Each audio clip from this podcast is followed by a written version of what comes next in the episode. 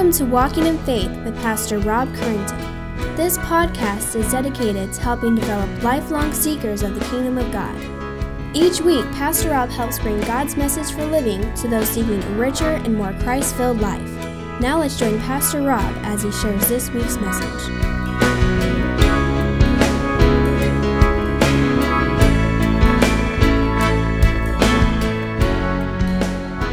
Good morning.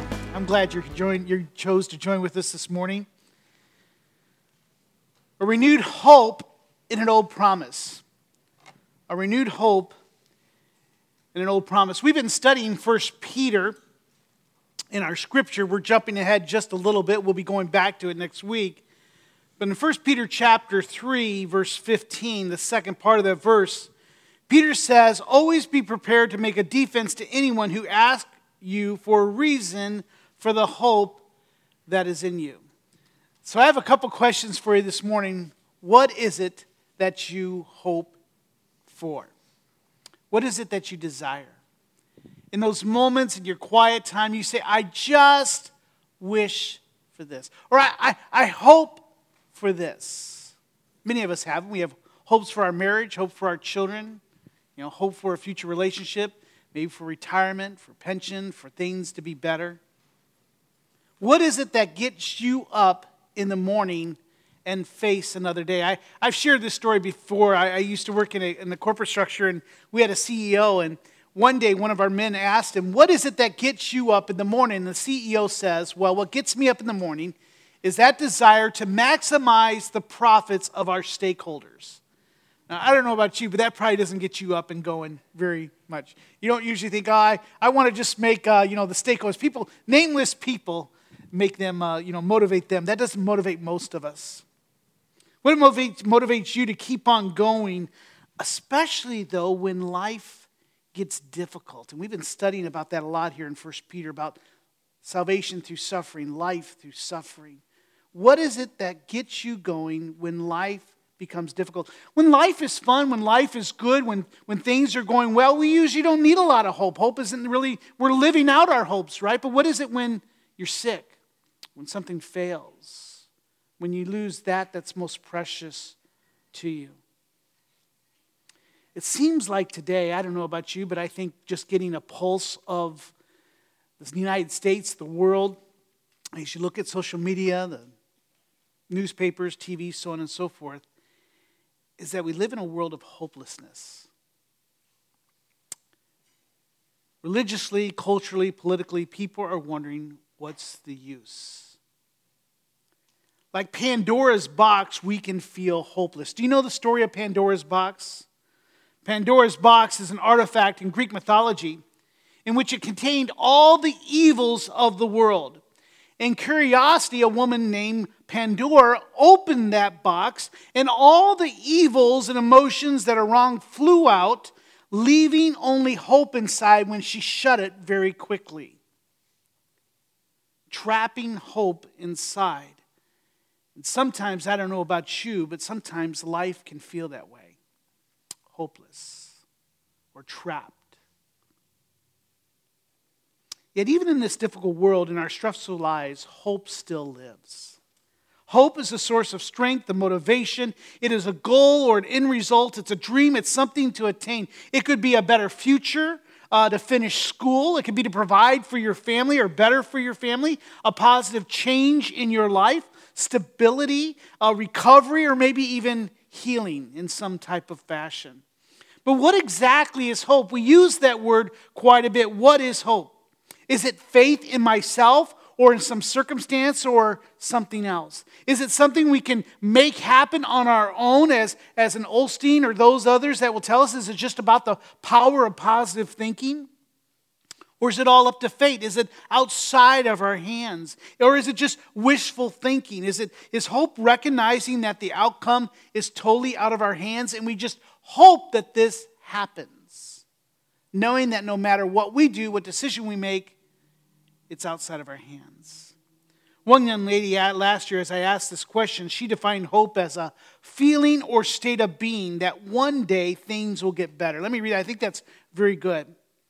It's a feeling or state of being that one day things will get better. Don't you feel like that sometimes? Man, I hope it's going to get better. But yet you wake up and we're in still the same mess. Life hasn't get better. In some aspects, it's like watching the clock, you know, at the in the old school, and, and just when it's getting ready to tick to three o'clock, all of a sudden the clock, instead of going forwards, goes backwards. You ever seen that little in movies and other things? I, I've actually had that happen to me. It seems like all the clocks in my life seem to be just a little bit skewed. That feeling of state of being can be captured by that old phrase, one day my ship will come in. You ever heard that? Some of us are old enough that one day my ship will come in, meaning all things will work out. Everything will be great. I'm going to be taller, my hair's going to grow back, and things are just going to be well. Well, that type of hope is hopeless. The fulfillment of our wants and our desires and our dreams and our aspirations must, listen to me, must be anchored or just becomes elusive and untainable. It's just like trying to swim out to something, but every time we're ready to grab it, the waves just take it just a little bit further outside of our reach. And we continually swim and swim harder and stronger, but yet, it's just as we're ready to, to grab it, the waves take it once again. One question that came to mind while asking others about hope was Are faith and hope something that's interchangeable or are they different? Sometimes we use the words similar. We say we have faith, we have hope, but what are they? And bring your attention to the screen. I want us to understand is that faith is not a belief in ourselves or others. You must understand when we say, I have faith, or keep the faith. These are all cliches that we share each and every day. Oh, have the faith, keep the faith, get greater faith. Many times we're not using it correctly, or at least biblically. Biblically, faith is not a belief in ourselves or others, but it's a confident trust in the promises of God. It's faith is a trust in a person. It's in the faithfulness and the character of God himself. Faith in me or someone else is really misplaced. It's not true faith. Well, hope, when we use the word, hope is, again, another biblical word.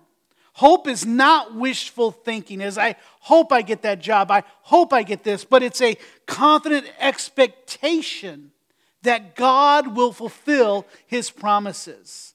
And many times you and I have the wrong type of hope. We're hoping for something, but yet the expectation, what it's placed in, again, is misplaced, is wrong. So hope is not wishful thinking, but it's a confident expectation that God will fulfill his promises, just as faith is not wishful, blind leap of faith.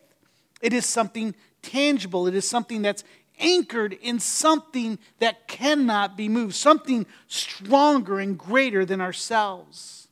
Let me share with you that both of these are a gift from God. These are not something that you and I can conjure up within our own emotions or listening to a motivational spe- a speech or reading a book. There is not a test, personality test for it. There's not something that really you can train someone to do. It's something that God has given us. They are both a gift from God and they're based on the person and character of God. You see, people are hoping for a financial savior. Lord, I'm just, I'm just hoping that my ship will come in, that I'll make more money, that I can invest better, that I have a better pension. They're hoping for a political savior to make this world better. And we see that. That's so much of what's going on here is people are hoping for a political savior. They're looking for a relationship savior. savior. Find me that, that special person or a career savior. Help me understand what I'm supposed to do with my life. Or maybe they're hoping for retirement or satisfaction. They're looking for something to quench that thirst, but yet they find themselves dry mouthed and searching and wanting even more and more.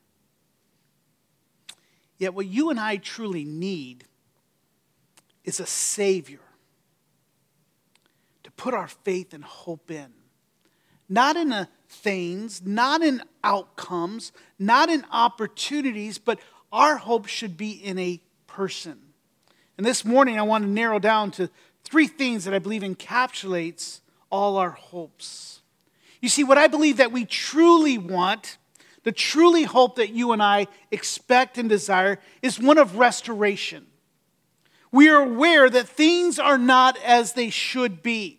We get up in the morning and we see a broken world. We see broken relationships. We see brokenness all over our creation. The, the, the world is just broken. We recognize that things are broken many times beyond repair. We desire healing and recovery and a better life.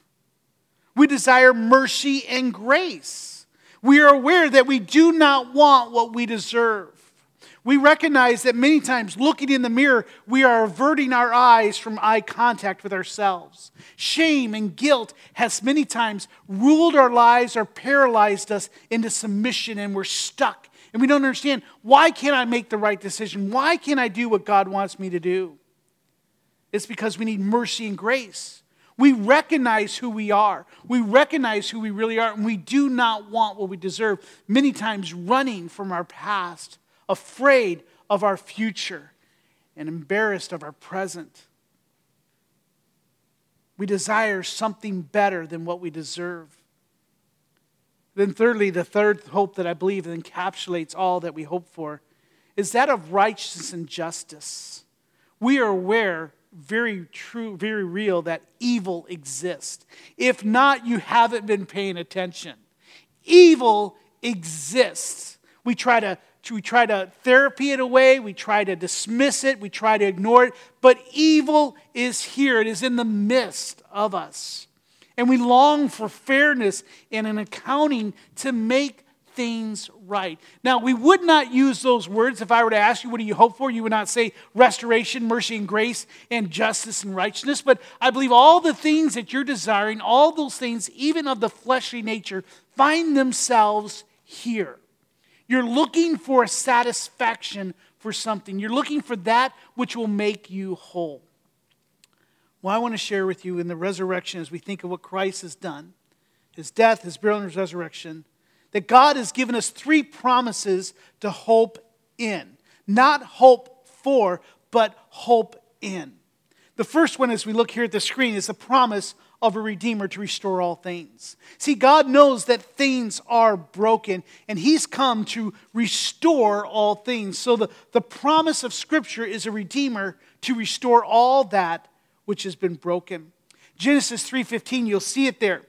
This is the first time the gospel is, is given. This is when Adam and Eve, they have sinned and they're hiding in the garden from God. And God gives them and says, Now sin has entered in, and here's the rebellion. And He's giving them the justice they deserve. But yet, as soon as he gives them a justice by giving them the curses and kicking them out, he leaves them with this early promise.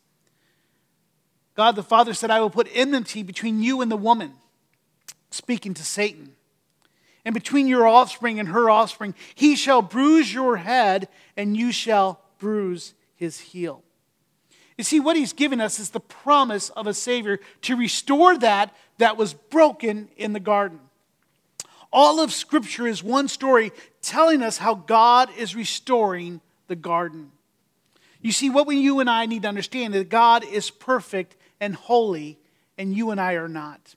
We need everything to be restored, whether it's the creation, our lives, our relationships, it all sums up that it needs to be restored. The angels in heaven saying, Holy, holy is the Lord of hosts. The whole earth is full of his glory. Jesus tells us that our Heavenly Father is perfect, and Scripture informs us that God created this world good, very good, but yet we recognize that it is no longer perfect. Pastor Milton Vincent, in his Gospel Primer, sums up the words of Scripture when he writes about God that God is immense beyond imaginations. He measured the entire universe with merely, it says, the span of his hand. He is unimaginably awesome in all of his perfections. He's absolutely righteous and holy and just in all his ways. He has also been unbelievably good and merciful to me as the creator and sustainer of my life. Listen to this. You must understand that every breath, every heartbeat, every function of every organ in your body today is a gift from Him to you. It's not something you deserve, it's not something you conjured up yourself. And some of you recognize that even more today, that every breath is a gift. And it's not until those things are taken away do we recognize it. But I, I would call you today to understand every legitimate pleasure is a gift from his loving hand to me. All that I am and all that I have, I owe to him and to his goodness. My life in every way is and will be completely, utterly dependent upon him in whom I live and move and have my being. And that this wonderful God, this creator, is the most supremely worthy object of admiration. He created us that we may look to him. We, above all creation, all creatures, can look and worship and see that God is the object of our admiration and honor and delight in all the universe. And He's created you and I, each and every one of us, with the intention that we might glorify Him by finding our soul's delight, our, whole, our hope in Him, and by living in joyful obedience to Him in all my ways. This is how we are created. Our hope was to be found in Him. He is our satisfaction. He is the one who's the bread of life, and He's the one that's the water of life. Yet Scripture reminds us that you and I did not do so. We did not uphold Him as the object of our admiration. Even today, many of us are not looking to God as the object of our admiration. He is not our hope. We're looking outside of Him for joy and satisfaction and happiness. Many of our desires are, are, are contrary to His word, or we're looking to satisfy them outside of His promises. You see, our first parents rebelled against this holy, wonderful Creator. And Paul tells us in his letter to the Roman church that we too are guilty, that we are without excuse. For Adam's sin has been passed down from generations. We've shared the gospel throughout our service, through our scriptures and our songs. You and I stand guilty. The little baby just born stands guilty before God. There is none that are innocent before him. Like Adam, we have sinned. Sins Adam's sin has been inherited by each and every one of us. It means that our nature and our attitudes and our actions are marred by a rebellion and a desire to be our own God. And I think if you were to truly consider this, you would see that it's true in your own life. Because of this, God's wrath is poured out righteously on all of creation, man, animal, earth alike. Hence, why restoration is needed. Hence, why things are broken. We are under the curse. You and I need a redeemer to redeem us from this rebellion, to restore all of creation and God's promises to do so in Genesis 3:15. That is the hope of the Old Testament. It is the hope of the prophets, the Jewish people. And God fulfilled that promise when he sent his son. And this verse you know. John 3:16 tells us, "For God so loved the world that he gave his only begotten son." That whoever believes in him should not perish but have eternal life. But it goes on to say, For God did not send in his, his Son into the world to condemn the world, but in order that the world might be saved through him. Whoever believes in him is not condemned. He is the restorer of all things. So, what you and I have is a promise that God will restore that which was lost, that which is broken. So take a moment, consider what is broken in your life, what relationship, what things needs to be restored, in what way is, is, is your mind troubled, in, in what way is your, is your life in a mess. I don't know what you're searching to make that better and to make that right, but I tell you that it will fail. It may have some success. It may have some ways in which it does get better, but let me tell you, they will fail. For the only one that can restore that which is lost is Jesus Christ. And He's the promise that He will do so. The second hope, if I could, is the promise to release His children from the penalty, the power, and the presence of sin. In Colossians chapter 2, verses 13, if you're there with me, and you who were dead in your trespasses and the uncircumcision of your flesh, God made alive together with him, having forgiven us, and this is one of my favorite verses, has forgiven us all of our trespasses by canceling the record of debt that stood against us with its legal demands. This he set aside, nailing it to the cross. He disarmed the rulers and authorities, and he put them to open shame by triumphing over them in Him. God has given us a promise to release His children from the penalty, the power, and the presence of sin. Think of all the troubles, the difficulties, and problems that you're experiencing in life today. Just take a moment to dwell on them. That'll take a, a, a you know, a, a smile and turn it upside down, won't it? Where do they come from? Where do all these problems, these difficulties, whether, it, whether it's something in financial and bad decisions, whether it's market dictatorships, communism, whatever, all these things that just make the world financially uh, just topsy turvy, to whether we're coming to divorce and affairs and all these other things to the point of a Down syndrome child or children who die in the womb.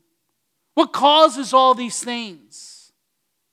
What is it that caused me to sin? What is it those things that make me desire the things that I don't want to do? Where do they come from? Why is there hatred and anger and war and temptation and sickness and death in this world? We're all trying to be better. We're all trying to be good. Pepsi makes it into commercial. All you need is a t-shirt and a, and a Pepsi and things will be better. That seems to be the world. They're trying to do what you and I desire so much. It's because of sin. It's because of sin. Suffering is a hallmark of life now. Now, all of us may suffer differently. And there may some go through life, their life seems charmed. And you wonder, why can't my life be like that? But all of us bear the scars of sin in our lives. Even the one that you would look to and say, Boy, I wish my life was like him. In his stillness of his moments, he could show you the scars of his sin. You would see a body broken and torn down and a mind just depraved as yours. We hope for relief. We hope for an end. I don't know about you, but I just can't wait for Christ to come. And I no longer have to fight with this body of sin. I no longer have to struggle with this mind that seeks to satisfy itself in the wrong ways.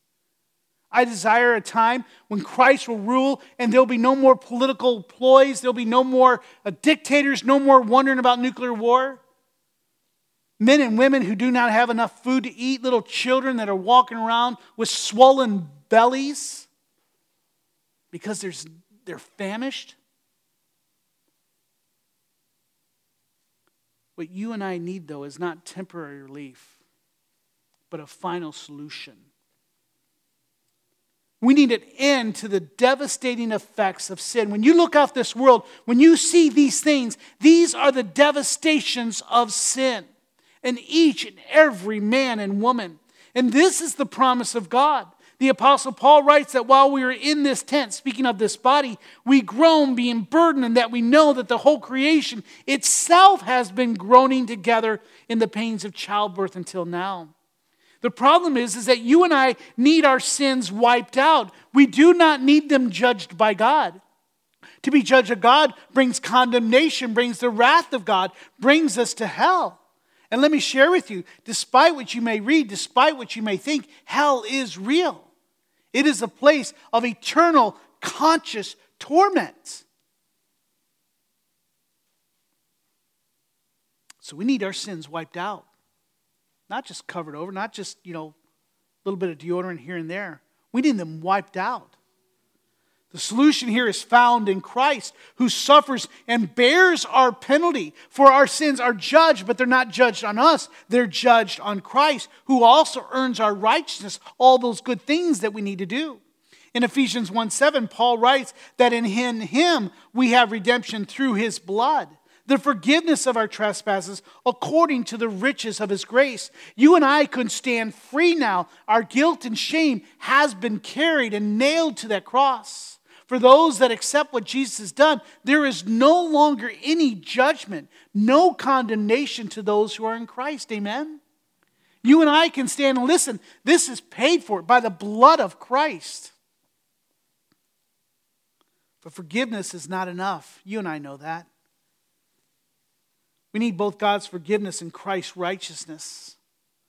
Paul writes in Romans 5:18 he says therefore as one trespass led to condemnation for all men speaking of Adam so one act of righteousness, speaking of Christ, leads to justification and life for all men. For as by one man's disobedience the many were made sinners, so by one man's obedience the many will be made righteous. See, God could forgive us of our sins, but that's not enough because you and I need to be made right with God. You understand this? When someone does something against you, do you forgive them? Well, you should, and you try your best. But what happens to that relationship? Is that relationship still the same? No, you understand that you're not going to trust them. There's something that you say, I may forgive you, but no longer is that relationship safe. But see, this is what God does. When Christ comes and bears our penalty, when he puts it all on him, God says, I forgive you all your sins. But all, not only that, I'm going to take what Christ did right and I'm going to put it on your account. So when he sees us, he sees us as friends and as his children. He no longer considers us an enemy. Now, you and I have a hard time understanding because we can't do that humanly. But yet, this is what God can do. This is the hope the hope of being released from the penalty and the power and the presence of sin. Through Christ's obedience, we are made right with God. We are now free from both the penalty and the power of sin. You and I do not are no longer enslaved to those old passions. We talked about this uh, earlier in 1 Peter, and I would direct your attention to our website where you can watch those messages, and I pray encourage you to, to do so. We are no longer enslaved to the passions of our sins. We no longer have to be drawn to them. We now have the power to say no, to flee from them, to abstain from them. That's the promise and the hope that you and I have. That I now no longer am enslaved to that which had mastery over me. But one day, and here's my final hope, is that we will be free from this presence of sin, as I said earlier. As Christ returns, will make us, he'll make us as he is and no longer will there be any anger, no longer any, any power plays, no longer any cheating or deceit. That brings us to the third one. Is the promise of the return of Jesus Christ as King to rule in righteousness and justice. We recognize that things are broken. Justice and righteousness are far from us. We say that justice is blind, but we know that that's not true. It doesn't seem to play out as we watch justice and righteousness. It seems like the wicked continually uh, advance and have their day, and while the others, those who are righteous or those who we think are good, seem to have life uh, drawing them down. But one day, He has given us the promise that Christ will return to rule in righteousness and justice. John chapter 14, Jesus gives this promise Let not your heart be troubled, speaking to his disciples and then to us. Believe in God, believe also in me. In my Father's house are many rooms. If it were not so, I would have told you that I go to prepare a place for you. And if I go and prepare a place for you, I will come again and I will take you to myself, that where I am, you may be also. Do not despair. You may be orphans or you may be elect exiles now. You may feel like you're orphaned. You may feel like you're left, but you're not. God says, I am coming back for you. Scripture tells us that Christ will come again. Take your Bibles and turn to Revelation chapter 19. I, this, is, this is beside the point, but I'm just going to say this. I give it, has anyone ever here seen the, the, the uh, well, it's not new any longer, but the updated version of Last of the Mohicans? Anyone ever seen that movie?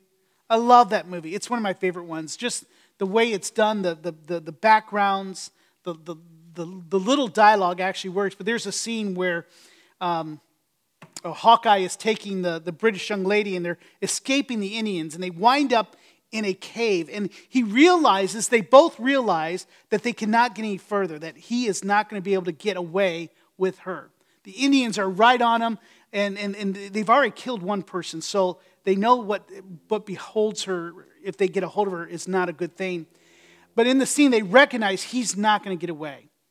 And so they're kind of looking at each other. Now, this is, this is a great movie, but you can cut this out later on the, the thing. But it's really great. But in it, there's a powerful scene where they're, they're in that cave, the waterfall is coming down, you could see it in their eyes, and he just looks at her and says, I'll come back for you.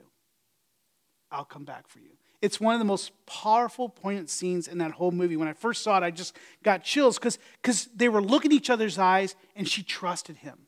knowing that these Indians, the Iroquois, were going to come and take her, saw that they had already killed the guy who was taking care of her, knowing that her sister is already taken and life is not going to be good, he says, Trust me.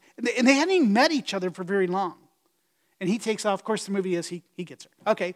But I say that because every time I think of this thing that Jesus is coming again, I just reflect back to that scene. I'll come back for you. Now, I might have got the word verbiage right, wrong, but that's what he's saying. I'll come back for you. And she trusts him. He takes off and leaves her to be captured by that. And it's great. Okay. All right. So here we go. Let me go back to number three. The promise of the return of Jesus Christ as King to rule in righteousness and justice. We see the scripture tells us that Christ will come again. In Revelation chapter 19, verse 11, I saw heaven open, behold, a white horse. The one sitting on it is called faithful and true, and in righteousness he judges and he makes war. His eyes are like flame of fire, and on his head are many diadems. And he has made, or he has a name written that no one knows but himself. He is clothed in robe that's dipped in blood, and by and the name by which he is called is the word of God. And the armies of heaven, he goes on to write, arrayed in fine linen, white and pure, were following him on a white horses, on white horses. Verse 15. From his mouth comes a sharp sword with which to strike down the nations, and he will rule them with a rod of iron. He will tread the winepress of the fury of the wrath of God the Almighty. On his robe and on his thigh, he has a name written King of Kings, Lord of Lords. Let me tell you, there is a king who is coming. His first time was on a donkey in meekness, pronouncing his kingdom. He was rejected, he was betrayed, he was tortured and killed, but on the third day he arose. Amen. He went to heaven after 40 days, but he says, I am coming back, and this time it will not be on a donkey. I will come this time to judge. So, what are you doing today? To find your hope in Him is to find a king who, rule, who will rule in righteousness and justice. Well, not only will He come to rule in righteousness and justice, but also to renew and heal. If you're in Revelation, turn over a chapter or two to verse 21. Because that's enough. I'm not looking for vengeance. We're not looking for people to get their due, but we're looking for righteousness. We're looking for justice. But also, you and I are looking for healing and renewal. Look at Revelation chapter 21, verse 3. Behold, the dwelling place of God is with man. He will dwell with them, and they will be his people, and God himself will be with them as their God, and he will wipe, listen to this, he will wipe every tear from their eyes. And death shall be no more, neither shall there be mourning or crying nor pain anymore, for those former things have passed away. And he who was seated on the throne said, Behold, I am making all things new. Write this down, for these words are trustworthy and true. He said to me, It is done. I am the Alpha, the Omega, the beginning and the end. To the thirsty, I will give from the spring of water of life without payment. The one who conquers will have this heritage, and I will be his God, and he will be my son. These promises are the Christian's hope. It is our motivation. It should be that which gets us up in the middle of the day. Middle of the day? In the morning. In the morning. For me, it might be the middle of the day. Some of you might be the middle of the day. But it's what gets us up. It's what keeps us going when life is difficult, when suffering seems overbearing. These three promises that we, you, we read about here find their fulfillment in the person and work of Jesus Christ. This hope is not in anything but in Christ. These promises are not based on wishful thinking or a blind leap of faith. Our hope is based on the resurrection of Jesus Christ. If you want to turn real quickly, you may, but 1 Peter chapter 1. These promises are not based on just intellectual facts, though that's a part of it. They're not based on flights of fancy or myths or legends. But 1 Peter chapter 1 and verse 3, Peter writes this Blessed be the God and Father of our Lord Jesus Christ. According to his great mercy, he has caused us to be born again to a living hope through the resurrection of Jesus Christ from the dead. Amen? See, our hope is not based on anything but the fact that Christ's tomb is empty. to an inheritance that is, that is imperishable, undefiled, and unfading. It's kept in heaven for you. There is a hope for you and I, a full restoration. All things will be made new and right. The resurrection is unique to the Christian faith. No other religion claims that their leader, their Savior, has been raised from the dead. Without the resurrection, Paul writes, if in Christ we have hope in this life only, we are of all most people most pitied. For without the resurrection, our faith is futile. Our hope is based on nothing more than wishful thinking. However, God tells us that as by man came death, by man has come also the resurrection of the dead. For as Adam died, as Randy said earlier, so also in Christ shall all be made alive. Paul Measley Murray, in his book, The Message of the Resurrection, says this, writes this of the Easter Gospel. He says, In the first place, the Easter Gospel is good news because it proclaims that Jesus is alive, the tomb is empty. The Lord appeared to Peter and the other disciples. Jesus Christ is the same yesterday, today, and forever.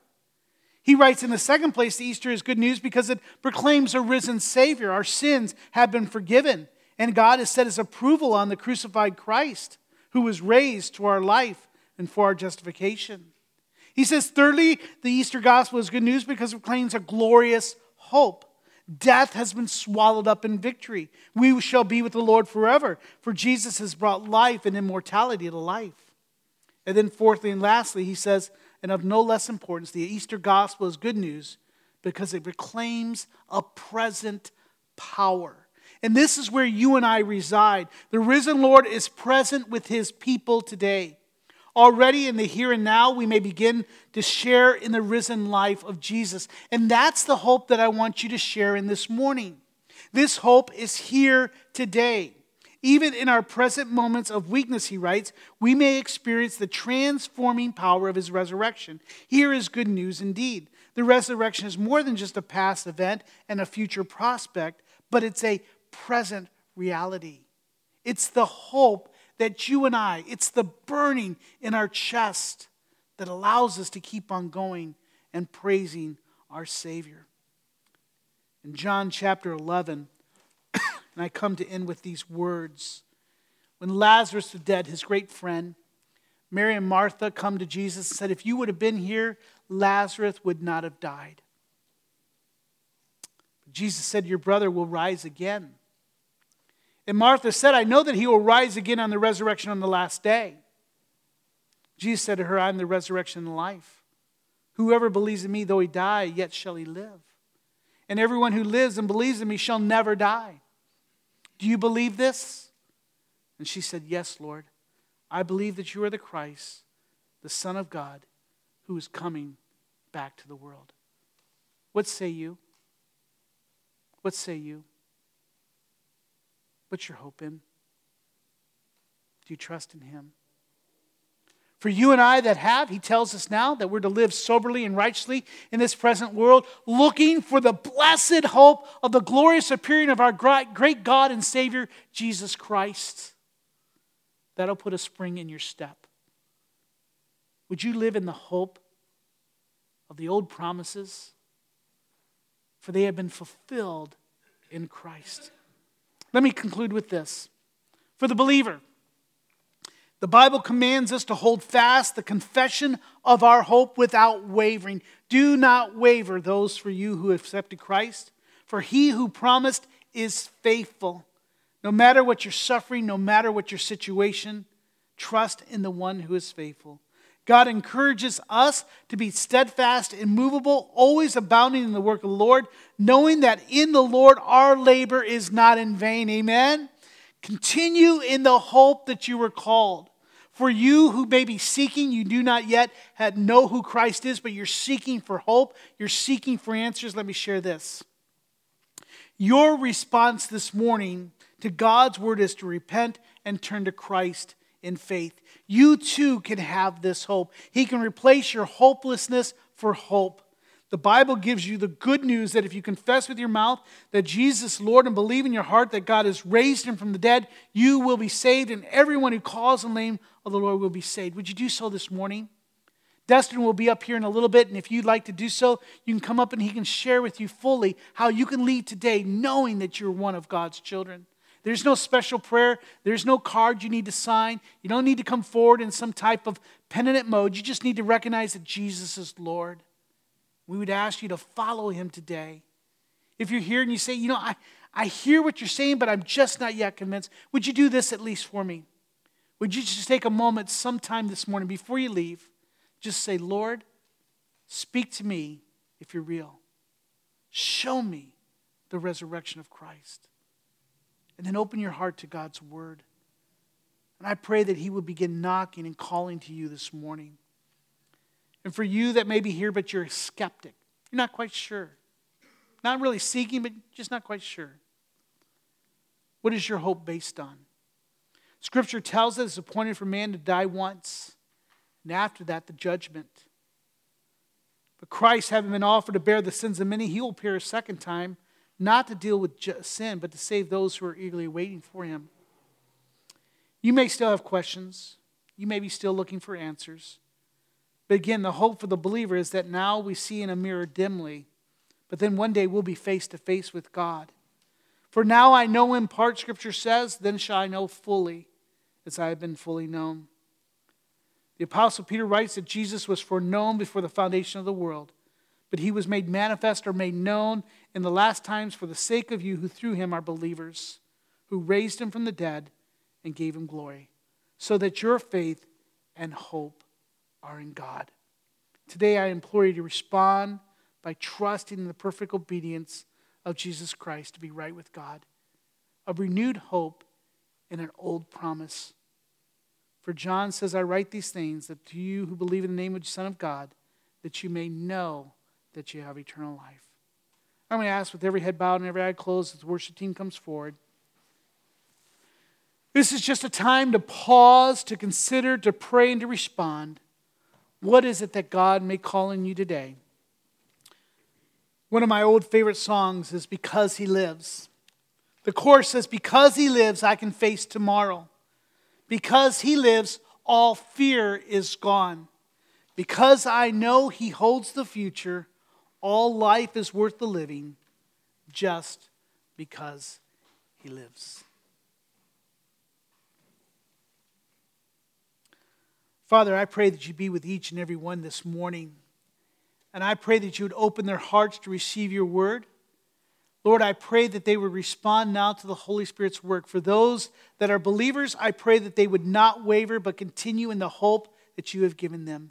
And we just thank you and praise you for this hope. Lord, may it give us the spring in our step, the confidence we need to face each and every day, and even the battles of sin and the struggles and the suffering we face. For those that do not know you, Lord, I pray that you'd open up their hearts that they may see. Let them taste and see that God is good. May they come to know your salvation today. And for others who may be skeptical, who may doubt your word or doubt the resurrection, Father, I pray that you'd give them a moment in which they would see the glory of your Son. We praise in Christ's name. Amen. We hope you have enjoyed this week's Walking in Faith podcast. We encourage you to share this podcast with others in order to help spread God's message to all those in need. If you have any questions or comments, we would love to hear from you. Email us at walkinginfaith at orangevilla.org. You can help us spread this podcast by writing a review at iTunes, and don't forget to visit us online at orangevilla.org. There you will find more information about our ministry, as well as share your thoughts, submit prayer requests, and find out how you can help others to grow in God's love. Until next week, may God bless you in everything you do.